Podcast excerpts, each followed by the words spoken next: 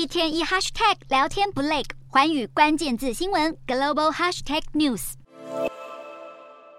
此前呼声最高、看似胜券在握的泰国总理候选人前进党党魁皮塔，如今掌权之路却布满了绊脚石。由于皮塔在国会总理选举中无法被二度提名，使监察员怀疑国会的举措有违宪之余，并将此案送至宪法法庭进行裁决。而十六日审判的结果也终于出炉。宪法法庭认为，由于澄清者并非权力直接受到侵犯的关系人，因此驳回了监察员的请求。这意味着皮塔再度获得总理提名的希望破灭。随着判决结果出炉，泰国众议院议长也随即公布，被延宕将近一个月的第三次总理选举将在二十二日举行。而外界高度关注的是，在皮塔二度失利后，他所领导的前进党将面临什么样的命运？而泰国下一位总理究竟又会由谁来担任？